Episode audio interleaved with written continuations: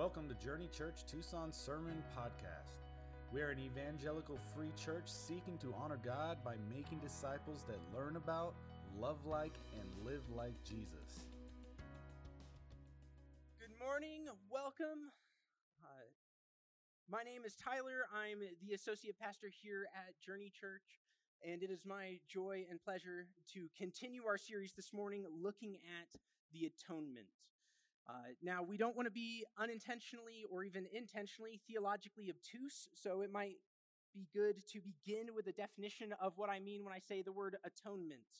Last week, Pastor Jim dis- defined the word uh, using its generic meaning, which is will be up on the screen.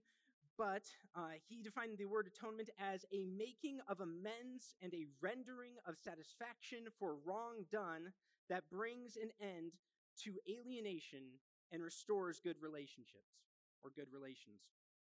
As we progress further into this series and we take passages in the Old Testament and we start to kind of turn them around and see what they us about the atonement, it's good to move from the generic to the specific, from the dictionary definition to the theological definition. And so, a theological definition of the atonement, we might say, imposing on that one, is that God's, the atonement is God's work on behalf of sinners to reconcile and restore peace between sinners and himself. So I want to point out a few things in that definition so that we're all on the same page. The first thing that we see there is that the doctrine of atonement has God as the active agent. To put this bluntly, you and I do not contribute anything to the atonement of sin paid for us. We are passive in this. We receive this. God is the active agent. Second, because he's the active one, we are the beneficiaries of the atonement. The purpose of the atonement is not to satisfy some neediness in God. It's not like he was he was all lonely in heaven and decided, well, these people are in wrong relationship. Let me make atonement for them so that we can be in right relationship. No, the atonement is for us. It is on our behalf that we might be saved from our sorrowful state. Third, the doctrine of atonement exists then because sin exists. That is why our relationship with God has been severed. And because sin exists, then atonement must be made so that God can confront human sin and humans survive that confrontation.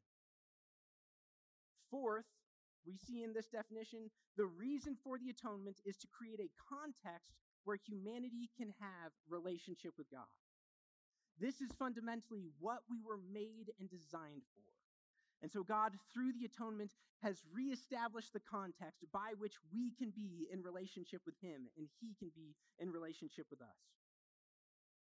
To sum all that up, one theologian wrote The basic problem to which the atonement is related is twofold Who is God, and what has man become?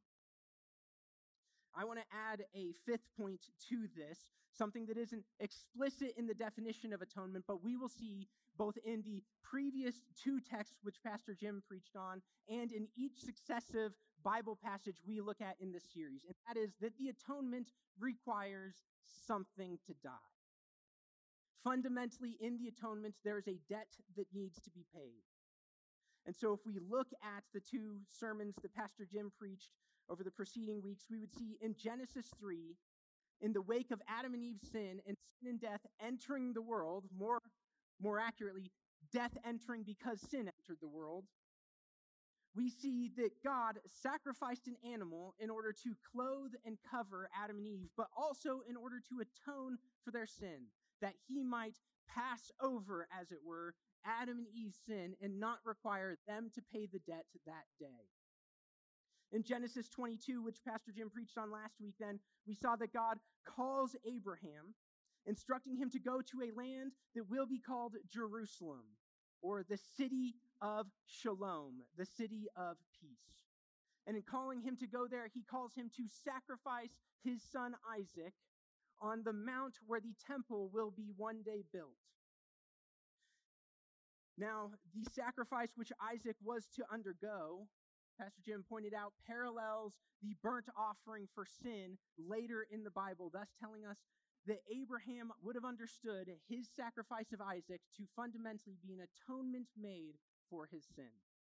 But in the grace and goodness of God, Isaac was allowed to live, and in his place, a ram died instead. So this morning, we are skipping way ahead in biblical history. We're skipping past a ton of stories, a ton of great content in the book of Genesis into the second book of the Bible, the book of Exodus. So if you have your Bibles, you can open up to the book of Exodus, and I'll point this you turn there. That even though we're skipping a bunch of scripture, what we find in Exodus uh, chapters 11 and 12 could very much be the sequel to Genesis 3 and Genesis 22. In fact, in all three passages, you have the promised son. In Genesis 3, hope comes to Adam and Eve after they have sinned, after God has found out their sin, when he promises that a seed, a son, will be given who will crush the head of the serpent. And in Genesis 22, you have Isaac, the promised son, which Abraham waited so long for. So, too, in our passage, as we look today, we will see that Israel's firstborn sons, the inheritors of their tradition and their nation, play a prominent role. In fact, also Genesis 3 and Genesis 22 both also have the divine command to travel. After sin enters the world, Adam and Eve are cast out of the Garden of Eden and they are sent to travel throughout the world, to be wanderers and sojourners, exiles on the earth. And in Genesis 22, Abraham receives the command to go and to follow God, trust him as he leads him to Mount Moriah. So too, the context of Exodus 1 through 15 that we'll be looking at today. The people of Israel are to be led by God out of the land of slavery, out of the land of Egypt, and to follow him. A third commonality is that each of these texts deals with death. For Adam and Eve, something must die in their place because God had said, Do not eat of that tree, for in the day you eat of it, I will have to take your life. And in Genesis 22, God called Abraham to take the life of his son as a sacrifice, gave him the life of a ram in its place. So, too, in this text, we will look and we will see a spotless, blemishless, pure lamb on the table as an offering to God. I point this out as we get started because in our contemporary context, we struggle to understand and to deal with death. We don't like to talk about it. We don't like to think about it. We want to put cemeteries and the thoughts of the dead far away from us so that we don't have to consider the fact that we are all mortal and that we will all someday die because sin entered the world. Many in our contemporary context would look at a passage like the one we're dealing with and say, if God is really like that, then not only do I not want to believe in him, I don't trust him. A God like that must be abusive and power hungry. He must be mean to require death. Many in our contemporary context would love to look at God and say, wouldn't God, if he was good, wouldn't he, he make it so that nothing had to die? Wouldn't he make it so that his love canceled out his wrath? Wouldn't he make it so that he could win by love every person over to him so that there was no need to punish, no need to divide right from wrong, good from evil? Wouldn't he make it so that in the end love would? I think such a position misunderstands the nature and the depth of sin, as well as the nature and character of God. And probably actually just the definition of what it means to love. And so this morning, what I want to do is I want to trace through this text and the idea, the concept of Passover, so that we see in it what sort of nature does sin have? How deep does sin go? And who, in his nature and character, is Yahweh, is God. famously a 20th century theologian named Richard Niebuhr, when he looked out um, among the American Christian landscape, he said this about what he thought American Christians believed. They believe that a God without wrath brought men without sin into a kingdom without judgment through the ministrations of a Christ without a cross. That, friends, is a flimsy and frankly unchristian theology. So, what I want to do is pray, look at this text, consider what it tells us, and then talk about what do we believe about these things. What do we think it means to be a Christian and to trust in Christ? Would you pray with me as we get started? Father in heaven, your name, as we have just sung, is holy. May that holiness shine forth from this text, from your word this morning, as we consider how you provided for us, as we consider how you passed over us and are able to forgive us. May your kingdom come a kingdom of grace and of truth and that is just. May your will be done, a will of unending righteousness and goodness. May it be here among us in our hearts and in our homes, in our church, in our worship. And may it flow out from this place and out from us into the various arenas that you have called us. Father, may the words of my mouth and the meditations of my heart today be honoring in your sight and edifying to your people. We pray these things in the name of our Passover lamb and your true Son. Amen. Exodus 11 1. The Lord said to Moses, Yet one more plague will I bring upon Pharaoh and upon Egypt. Afterward, he will let you go from here. When he lets you go, he will drive you away completely. Speak now in the hearing of the people that they ask every man of his neighbor and every woman of her neighbor for silver and gold jewelry. And the Lord gave the people favor in the sight of the Egyptians. Moreover, the man Moses was very great in the land of Egypt, in the sight of Pharaoh's servants and in the sight of the people. So Moses said, Thus says the Lord, about midnight I will go out into the midst of Egypt, and every firstborn in the land of Egypt shall die. From the firstborn of Pharaoh who sits on the throne, even to the firstborn of the slave girl who is behind the handmill, and all the firstborn of the cattle. There shall be a great cry throughout all the land of Egypt, such as there has never been, nor will ever be again. But not a dog shall growl against any of the people of Israel, either man or beast, that you may know that the Lord makes a distinction between Israel, Egypt, and Israel. And all these your servants shall come down to me and bow down to me, saying, Get out, you and all the people who follow you, and after that I will go out. And he went out from Pharaoh in a hot anger. And the Lord said to Moses, Pharaoh will not listen to you, that my wonders may be multiplied in the land of Egypt. Moses and Aaron did all these wonders before Pharaoh, and the Lord hardened Pharaoh's heart, and he did not let the people of Israel go out of his land. And the Lord said to Moses and Aaron in the land of Egypt, This month shall be for you the beginning of all months. It shall be the first month of the year for you. Tell all the congregation of Israel that on the tenth day of this month every man shall take a lamb according to their father's house, a lamb for a household. Skipping down a bit to verse 5 Your lamb shall be without blemish, a male, a year old. You may take it from the sheep or from the goats, and you shall keep it until the fourteenth day of this month, when the whole assembly of the congregation of Israel shall kill their lambs at twilight. Then they shall take some of the blood and put it on the doorposts in the lintel of the houses in which they eat. They shall eat of the flesh that night, roasted on the fire, with unleavened bread, and bitter herbs they shall eat. Do not eat any of it raw or boiled in water, but roasted, its head with its legs and its inner parts. And you shall let none of it remaining until morning.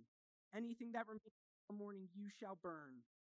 In this manner you shall eat it, with your belt fastened and your sandal in your hand. Eat it in haste.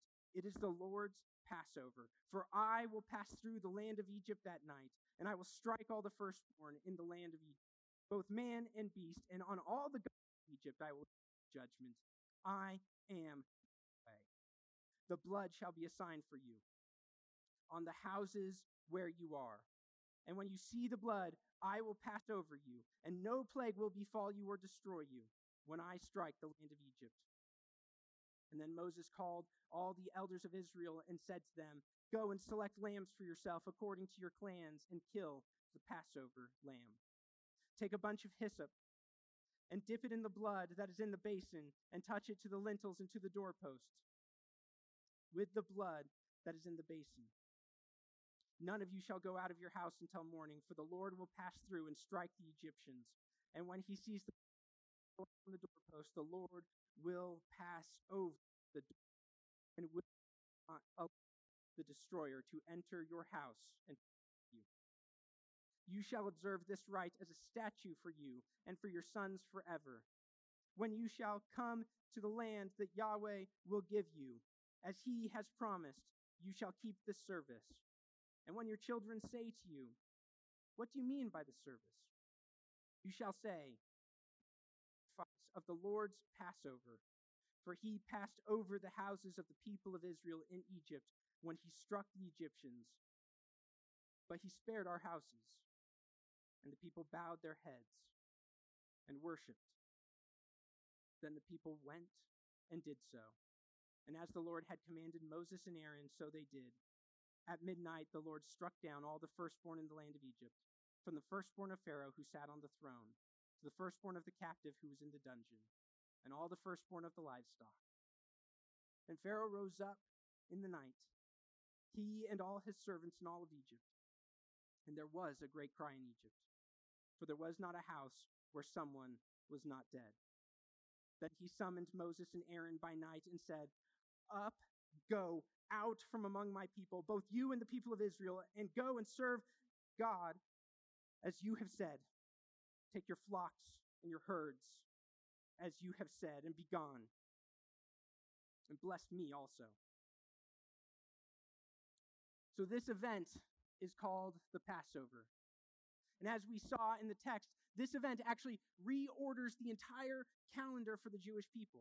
And that, by the way, is no small happening. How a culture tracks its days and months, its years, its rhythms, its seasons, all of that is intensely important sociocultural data in order to understand any culture.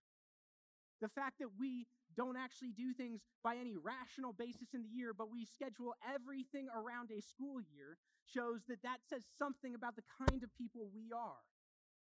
Similarly, this says something about the kind of people God is calling them to be that he doesn't want them, he wants them to be a people who mark this day, this Passover, this event for the rest of their year. And every new year, when they get together, they will get together to remember the time the Lord passed over their sin. Similarly, we read in Exodus 12 43 through 49 that God wanted to have this participation and this reenactment available to all people. And so he told them to make the announcement before everybody so that they could decide and consider for themselves do I trust this God who has brought these plagues? Do I trust this God who has done amazing signs in our presence and amongst our people? Am I willing to follow him? And he puts only one thing in the way between them and the people of Israel. And he says, You Egyptians, you could join too if you take the sign of the covenant. Circumcision is the only thing that divides people who can participate in the Passover from those who can't. Which, in effect, God is saying it doesn't matter how much money you make, it doesn't matter where you come from, it doesn't matter your family of origin, your race, your ethnicity, your nation of origin. None of that matters. What only matters is my covenant with you. You know, we actually we defined atonement, so maybe we should define covenant too. A covenant is a legal agreement between two parties which has associated blessings and curses for fidelity and infidelity. It's in that way sort of like a contract, except for for us, a contract is a purely legal thing. And a contract does not capture what a covenant captures, which is in a covenant, there was carried the implication of who you were. When you entered into a covenant, you took on an identity as a response to that covenant. You understood yourself in an unbreakable relationship to the other party of the covenant. So when God creates a covenant with Israel, he says, I am Yahweh, the God of Abraham, Isaac, and Jacob. That is who I am. And who are you? I will be your God, and you will be my people. So God creates a covenant with Israel by defining himself and them in relationship to him. So we could say that if, a, if that is what a covenant is, the covenant then is a legal agreement between God and his people which defines their relationship and identity. And we've actually already sung about this, but I want to point out that this is not the first covenant because it is important in order to understand the context of our passage this morning to understand the first covenant. You see, the first covenant was one of creation. We don't have time to unpack the whole thing, but theologians Peter Gentry and Stephen Wellum have helpfully summarized the important elements. They write Genesis 1:26 defines a human divine relationship in two dimensions, one vertical and one horizontal. First, it defines the human ontology, that's being the kind of thing that you are. It defines the human ontology in terms of the covenant relationship between God and man. And second, it defines the covenant relationship between man and the earth. So the covenant then establishes our understanding that God is in charge, that we are his subjects, and that we have a relationship with him and with the created order. And in fact, Genesis 1 1 tells us something about this. Because it tells us that there's an order, there's a give and a take and a structure to the entire cosmic world. And so Genesis 1 1 says, In the beginning, God created the heavens and the earth and the earth was without form and void, and darkness was over the face of the deep. And the Spirit of God was hovering over the face of the waters. And while it might be hard for us to see the original readers of this passage, the original hearers of this text, they would have understood those things. The fact that the earth, the creation originally had no form or content, and that the primary element discussed is water, they would have heard a message that primal creation was chaotic. And then, as God institutes his covenant, he comes in and by divine decree, he imposes order on the chaos. And so, as you read in Genesis 1, what you find is there's actually a beat and a rhythm, rhyme and repetition, an order to the very nature and content of the text because God is trying to say that the covenant requires order. And that order has God, man, and creation in their proper place and space. And then Genesis 3 sin enters the world, and chaos begins to seep back into the system, such that in Genesis 6, God looks out on the world and he sees sin proliferating amongst humanity. And he decides to unmake what he created. And so what we see is the groaning of creation as Paul writes in Romans 8:22. For we know that the whole of creation has been groaning together in the pains of childbirth until now.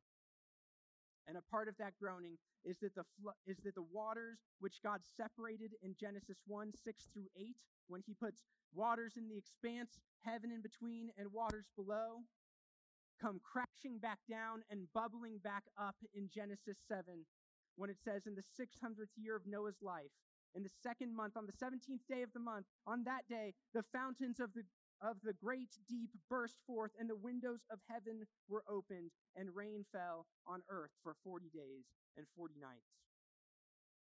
And as the flood waters subside, God initiates a new covenant with Noah and his family, a new framework that has accompanying sacrifices in order to understand who God is and who we are in relationship to Him. But it isn't long past the new covenant that we see sin is still present in the world. And it's as if the Bible is trying to tell us that if sin is going to be dealt with, if sin will be atoned for, if sin will be wiped out, you need something more cosmic and more cataclysmic than the very windows of heaven opening up to flood and wash the world clean. That the nature of sin is rebellion against God and a rejection of the created order on such a scale that such a cataclysm cannot fix it. It'll require something cosmic, something that goes beyond our world. And this idea echoes throughout the book of Genesis as the cataclysmic event of man building a tower in Genesis 11 and God scatters them across the earth. And similarly, in Genesis 19, as Sodom grows great in sin and God rains fire down upon them. Cataclysmic events that still do not solve the problem of human sin.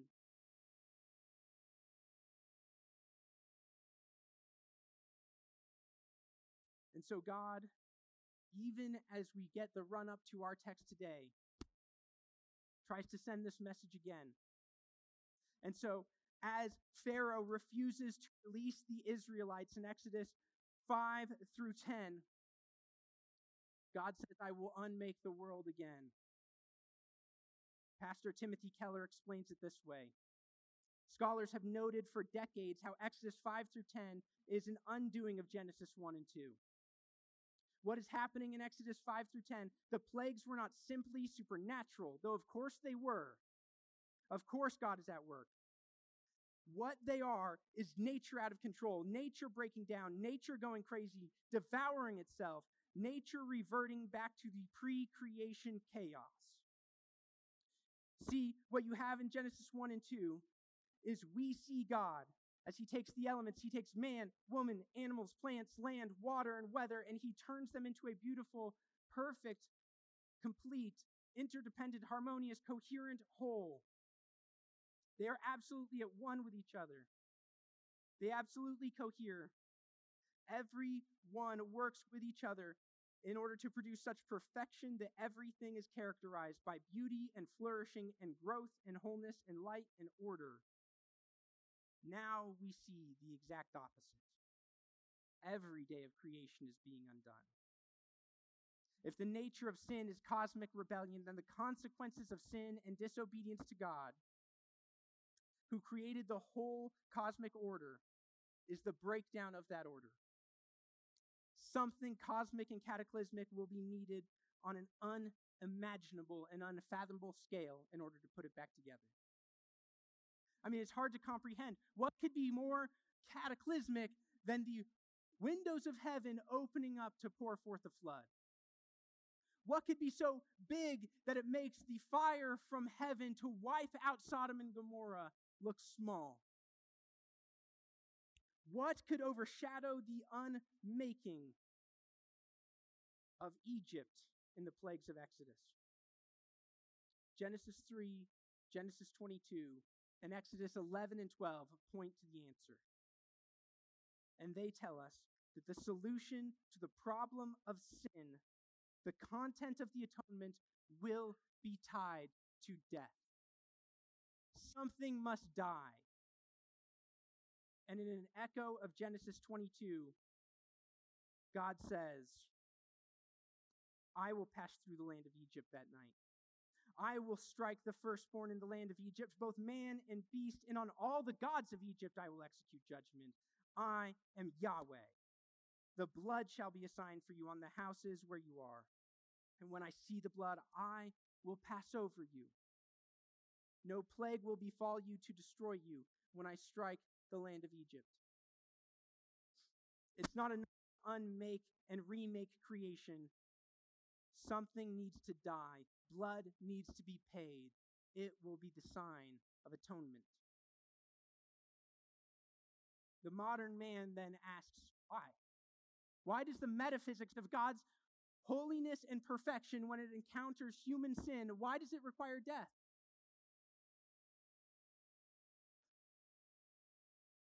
It does because sin does not sit on the surface of the world. It does not lay on the superficialities of our life. The nature and character of sin, the depth of sin, is one that goes straight to the core of who we are. If you're familiar with the story of Exodus, you might know that in 10 times over the course of four chapters, the book of Exodus ties what's happening to Egypt to the state of Pharaoh's heart. It says, Pharaoh has a hard heart. I have hardened Pharaoh's heart. Pharaoh has hardened his heart. And so he will not listen. He will not obey. Rebellion is located in Pharaoh's heart, and it is stated most clearly in Exodus 9 34 and 35. But when Pharaoh saw that the rain and the hail and the thunder had ceased, he sinned yet again. And he hardened his heart, he and his servants. So the heart of Pharaoh was hardened, and he did not let the people of Israel go, just as the Lord had spoken through Moses. Sin goes to the very heart of who we are, it runs to the core of our being. And I want to make sure that we understand this properly. Because I know we like to use the word heart. Sometimes we associate it with emotions. Most of us understand it. It means something about the inner being, who we are, something like that. But do we understand it the way the Bible talks about it? Because the Bible's view of heart is huge. One theologian, Craig Troxel, explains what the physical heart is to the body for health, the spiritual heart is to the soul for holiness. As goes the heart, so goes the man. It is the helm of the ship. The heart is the governing center of the person. When used simply, it reflects the unity of our inner being. When used comprehensively, it describes the complexity of the inner being as composed of mind, what we know, desire, what we love, and will, what we choose. You see, sin goes deep, as deep as we do. It goes to the core of our beings. And if this is true, then what the atonement requires is an, a solution that runs equally as deep, a solution that requires us to rethink everything about who we are, what we're about, a solution that defines our very identity. As I said before, the basic problem of the atonement is twofold who God is and what man has become. We need to understand those in order to understand the atonement. And so, what does the event of the Passover tell us about God? Who does it say that God is? This is actually the point of the entire book of Exodus as the people of Israel struggle mightily to understand this God who rescued them. But what it, where it is said best and most clearly is in the mouth of Pharaoh in Exodus 5. In Exodus 5 2. But Pharaoh said, Who is Yahweh that I should obey him? And let Israel go. I do not know Yahweh. And moreover, I will not let Israel go. This, by the way, we should know is not the word of an atheist or an agnostic. This is the word, the comment of a committed polytheist, a pagan. In fact, we could then reframe what has happened in Exodus 1 through 10 with the plagues that were made famous by the cartoon movie The Prince of Egypt. We could reframe those as God answering that question Who is Yahweh? Who is Yahweh to this worshiper of Isis, the god who dwells in the fertile Nile River? Or to Heket, the frog headed goddess of fertility? Or to Set, the god who is over the sands and the storms of the desert? Who is Yahweh? And Yahweh answers back in chapter 7 and 8 I am the Lord, the one who can turn your precious Isis's Nile into blood I am the Lord, the one who can multiply your amphibian avatars of Heket until you grow disgusted with them. I am the Lord. I will turn the sands and the wind into gnats because Set is nothing to me. But you have to give it to Pharaoh. Because he doubles down. I have more gods. Who is Yahweh? Who is Yahweh to this worshiper of Re, the God whose agility and speed matches that of the flies of the desert? Who is Yahweh to the worshiper of Hathor and Apis, the cow headed fertility gods and goddesses of Egypt? Who is Yahweh to the worshiper of Sekhmet and Suni and Isis, the gods of disease, death, health, and life? Who is Yahweh? Again, Yahweh proclaims in chapters 8 and 9 of Exodus I am the Lord, and I will multiply those flies until you grow disgusted with them as I am disgusted with Re. I am Yahweh, the one who can take the lives of your bovine representatives of fertility. I am Yahweh, and I will multiply disease and boils on the skins of the magicians who try and channel the powers of your false gods. But Pharaoh comes back with three more. Who is Yahweh? To this worshiper of Nut and Osiris, the god of the sky and of the harvest. Who is Yahweh to this worshiper of Re and Horus, the god of the sun? I am Yahweh. I will take from you that which you worship. I am Yahweh. I will turn the skies against you such that they rain fire down upon you. I am Yahweh. I will bring the locusts to consume your fields on the wind which I control. I am Yahweh. I created the sun. I can blot it out. Who is Yahweh? Yahweh is the one who can judge every god of Egypt because Yahweh, as we have sung this morning, is the creator of heaven and earth, and he holds it all in his hand. He made it, and he made it for himself. Who is Yahweh that he can judge these gods? He is the one who created the sun and the stars. He created the rivers and the land. He created the fields and the crops, all to give him glory, all to sing his praises.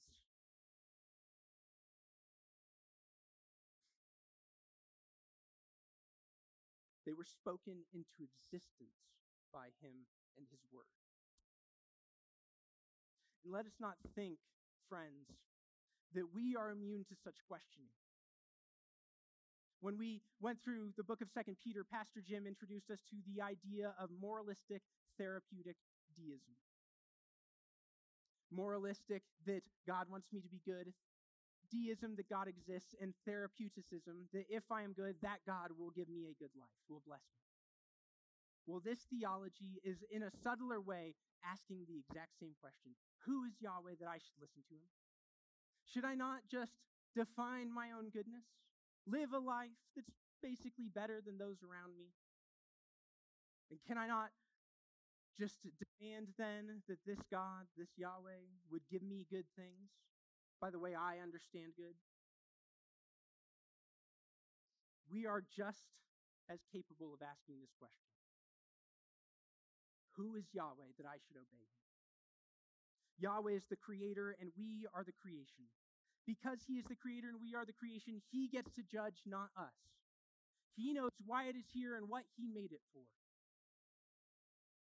We humbly are finite, and he magnificently is infinite.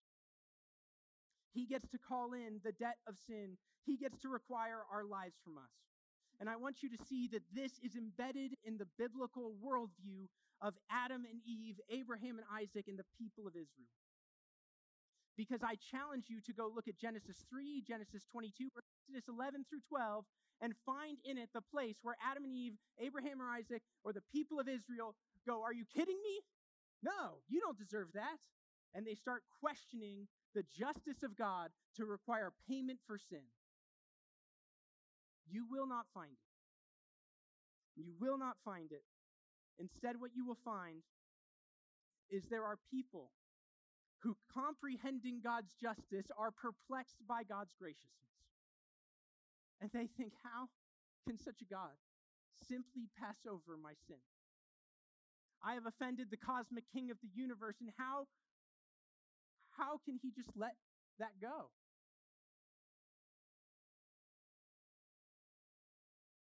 The answer is actually in Exodus 12, and I want to read it, a portion of it again, and I want you to listen for what's going to happen here.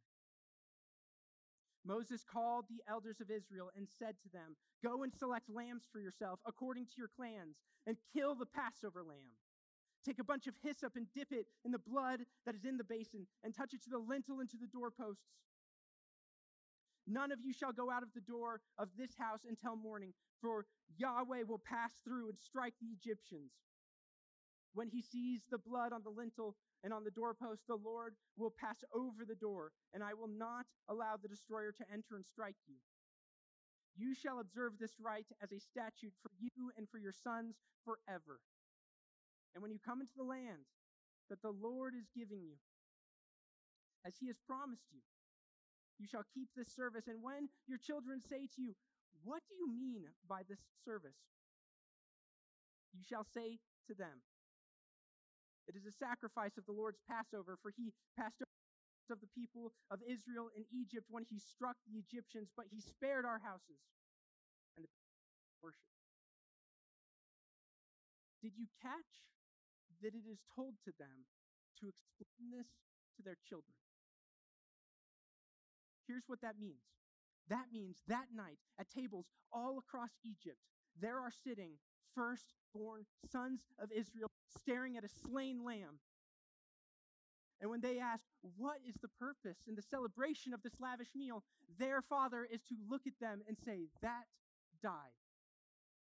So you didn't have to. They get to sit at the table because the lamb slain is on the table. You have to wonder what that makes them feel as they go to bed at night and as they try and sleep, if they can sleep. When every gentle breeze reminds them that as darkness sets in over Egypt, the angel of death visits that night. Did you hear the pigeon or dove's wings flutter? Is that the wing of the angel of death? Does the blanket blow in the breeze? Would he make a sound? When he comes to call and collect the debt of sin.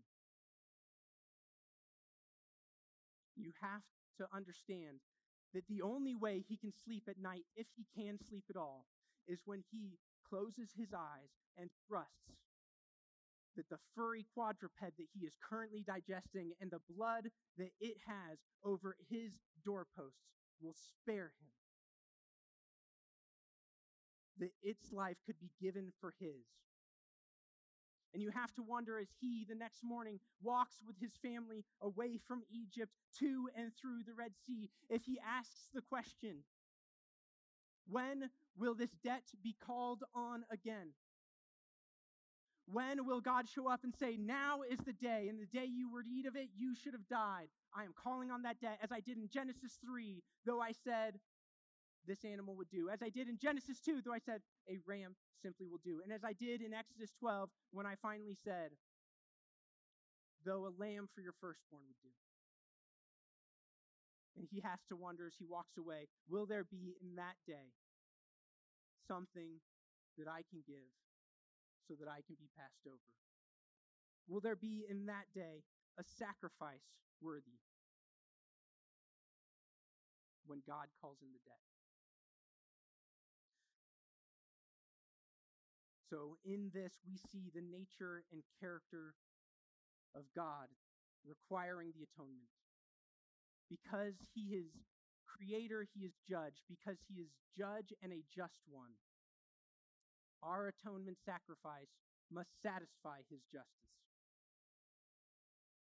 Now, I've given you three threads the nature of sin, the depth of sin, the nature and character of God. I want to weave them together by asking the question what do you do with the mystery of the Lamb? If sin is really as bad as I've said it is, how come some furry quadruped can pay the price? How come this thing, no matter how cute, how come it can stay in my place? If sin is so bad that it requires death, why is such an adequate, why is such a substitute adequate? This question haunted the Jews for hundreds of years. In Psalm 40, verse 6, it says, In sacrifices and offerings you have not delighted, but you have given me an open ear. Burnt offerings and sin offerings you have not required. What are you kidding me? Yes, he has required them. They're written in Leviticus. There is a requirement that runs deeper. In Psalm 51 16, for you will delight in sacrifices, or I would give them in burnt offerings. The prophet Samuel in chapter 15, verse 22. Has the Lord as great delight in burnt offerings and sacrifices as obeying the voice? Behold, obedience is better than a sacrifice, and listening to his word better than the fat of rams. And as this story passed on from generation to generation, even so the David's son Solomon would say, To do righteousness and justice is more acceptable than sacrifice. As it goes on, for hundreds of years, they sit down in this meal, the beginning of each of their years, and they understand the grace and mercy of God in it, but they do not understand how. They can't answer the deepest, most meaningful question of the Passover. And so they search for the mystery of God through the pages as they try and discern how this can be possible. And then, year after year, family by family, lambs are sacrificed until one day, a man dressed as a prophet, calling the people of Israel back to covenant faithfulness, back to an understanding of who they are in light of who God is. He walks along a beach and he looks out and he sees a man no more than 30 years old coming toward him and he says, There. And I don't know if he shouted to get people's attention. I don't know if he spoke quietly because of the astonishment of what was revealed to him. But he said, There is the Lamb of God who comes to take away the sins of the world. And he said it in such a way that his disciples, his followers, were so perplexed they had to follow and figure out what does this mean? He's not a lamb, he's a person. What does this mean? He's a mere carpenter. What does this mean? What do you do with this? And they watched. They watched as he performed signs and wonders, as he taught unlike anybody else could teach, as he lectured, as he opened the scriptures and revealed to them their meaning. And they didn't understand. And then one day, on the day of the year where they reenact this Passover, where they remember that God was so good that sin could be passed over with the mere blood of a lamb. They sat down at a table to celebrate that, except for when they looked at the table, there was no lamb. There was no meat on the table, no sacrifice. We've already read it today, but this is how one follower of Jesus explained it. Now, as they were eating, Jesus took the bread, and after he blessed it, he broke it and he gave it to the disciples, and he said, Take and eat. This is my body. And he took the cup. And when he had given thanks, he gave it to them, saying, Drink of it, all of you, for this is the blood of my covenant. Through this blood, you will re understand who God is and who you are in light of him. This is the blood of my covenant, which is poured out for the sins, for the forgiveness of sins. There is no lamb on the table because the Lamb of God is seated at the table. There is no mention of a swap for firstborns because God is requiring that night at twilight, like he did in Exodus 12, the death of a firstborn. But this one would be his, his promised son. There is no mention of a need of travel like in Genesis 3 22 and Exodus, because this one traveled from the citadel of heaven to the dust of the backwaters of Jerusalem. But there is still a need for death. There's still a need for payment of the broken body and the spilt blood. We have seen that the atonement would require something cosmic. What could be more cosmic than the very word by which all things were spoken into existence, giving his life? We have seen that the atonement would require something that goes to the depths of who we are to redefine us. What could do that more than a covenant wrought with the blood of the one who created us and sealed with the giving of God's Spirit? We have seen that this death must satisfy the creator and judge of all things so he can pass over our sin. And I have found no words more poignant nor better to describe this than those of Romans 3:21 through 26. But now the righteousness of God has been made manifest apart from the law. Although the law and the prophets bear witness to it, the righteousness of God through faith in Jesus Christ for all who believe. For there is no distinction, for all have sinned and fallen short of the glory of God, and are justified by his grace as a gift through the redemption that is in Christ Jesus, for whom God put forward as a propitiation by his blood to be received by faith. This was to show God's righteousness, because in his divine forbearance he had passed over former sins. It was to show his righteousness at the present time that he might be just and at the same time the justifier. I began the sermon by saying that some people believe wrath brought men without sin into a kingdom without judgment through the ministrations of a Christ without a cross. But I think if you understand what Exodus 11 and 12 is telling you, what the Bible is telling you about the promised Lamb of God in the Passover, you begin to believe this. This Because of his love, brought men infected with sin and indulgent of sin into a kingdom through judgment, thanks to the ministrations of the Christ on the cross. And if you believe that too, would you bow and pray with me? Father in heaven, creator and judge, we humbly bow here and now. We repent of our sin and gratefully receive the offer you gave so long ago as the Passover lamb. In the mystery that you revealed, we trust that Jesus Christ was and is your Son, God from God, light from light, that he lived as a spotless sacrifice for us, so that whoever believes in him might have their sins passed over, their rebellion canceled, and their debt paid. So magnify Christ in our hearts, so that our desires and loves align with yours and with the desires and love of your Son, our Passover Lamb. Amen. Thank you for listening to Journey Church Tucson Sermon Podcast. We'd love to have you join us in person on Sunday mornings at 10 a.m. You can find out more about us at journeyefc.org.